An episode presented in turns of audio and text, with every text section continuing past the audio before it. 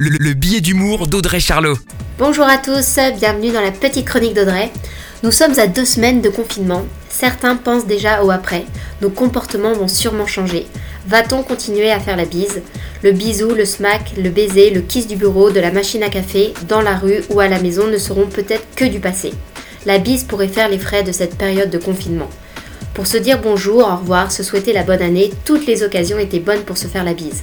Avec aussi, selon les régions, une, deux ou trois bises, en commençant par la droite ou la gauche. Le fait de faire la bise est une habitude que beaucoup d'anglo-saxons croient typiquement française. Mais elle ne l'est pas. On se fait aussi la bise dans les pays d'Europe du Sud et même jusqu'en Russie. Chaque grande catastrophe a généré de nouvelles façons d'entrer en contact. Au Moyen Âge, les nobles s'embrassaient sur les lèvres. Au XIVe siècle, la bise recule avec la peste. Après le confinement, on peut penser qu'un même scénario va se produire. À l'heure du numérique, avec le confinement, on est enfermé derrière nos écrans et tout va devenir encore plus virtuel, et même sûrement la bise. On pourrait prendre exemple sur nos amis asiatiques avec leurs salutations ou avec le hug américain. La bise est une solide tradition en France.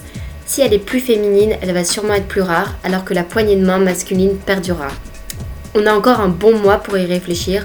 En attendant, bon courage et bon confinement à tous.